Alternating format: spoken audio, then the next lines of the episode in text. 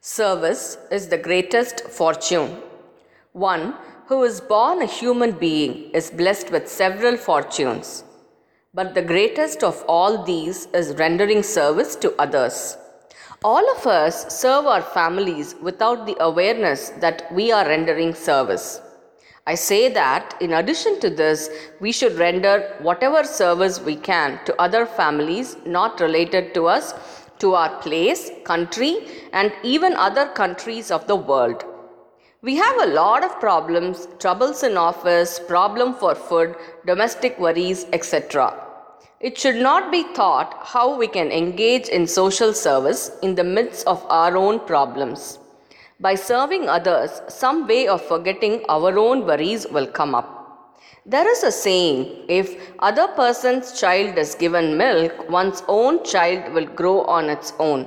In the same way, as a reward for our service to others, God will definitely pull us out of our own difficulty. But without thinking of this as a profit and loss matter, we should start doing whatever we can to help others come out of their difficulties. Once a beginning is made, apart from the person benefiting by our service, we will get purity of mind, self satisfaction, and joy, and we will do more and more service. Service has to be rendered not only to our own kind but also for other beings like cattle. In olden days, tanks were dug up for the exclusive use of cattle, and stone pillars were put up to help the animals rub against such pillars and relieve themselves of itching.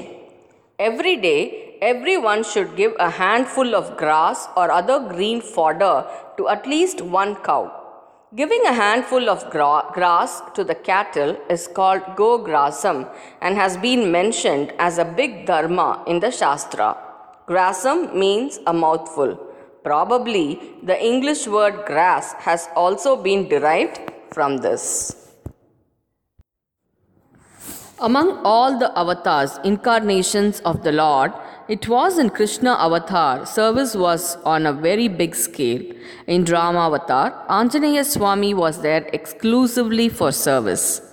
Meditating on these two, we should, with pure heart and without any selfish motive and without seeking any publicity, render service. Do we not keep ourselves away from others whenever we are likely to suffer bodily pollution? We should feel that every day when no service is rendered to the world is a day of bodily pollution for us and engage in service each according to his ability.